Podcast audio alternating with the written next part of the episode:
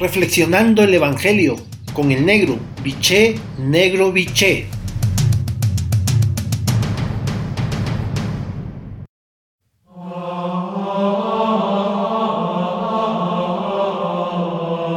Buen día hermanos y hermanas. Hoy el Evangelio de Lucas en su capítulo 11, versículo 29-32, la frase central es la siguiente. No se le dará más signo que el de Jonás. Pablo, en la carta a los romanos, se dirige a una comunidad que no lo conoce personalmente.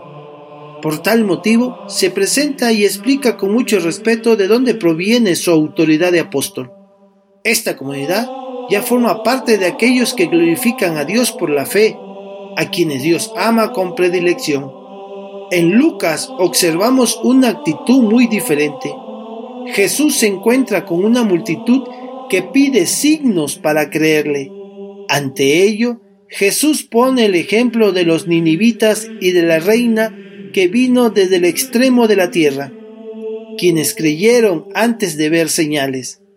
La buena nueva es un regalo que se ofrece para ser recibido con fe y cuando nos ponemos a su servicio, sabemos que no queremos y no podemos imponerla ni manipularla porque su autoridad radica en la libertad del Espíritu de Dios para manifestarse a sí mismo y en la libertad de conciencia del creyente para acogerla.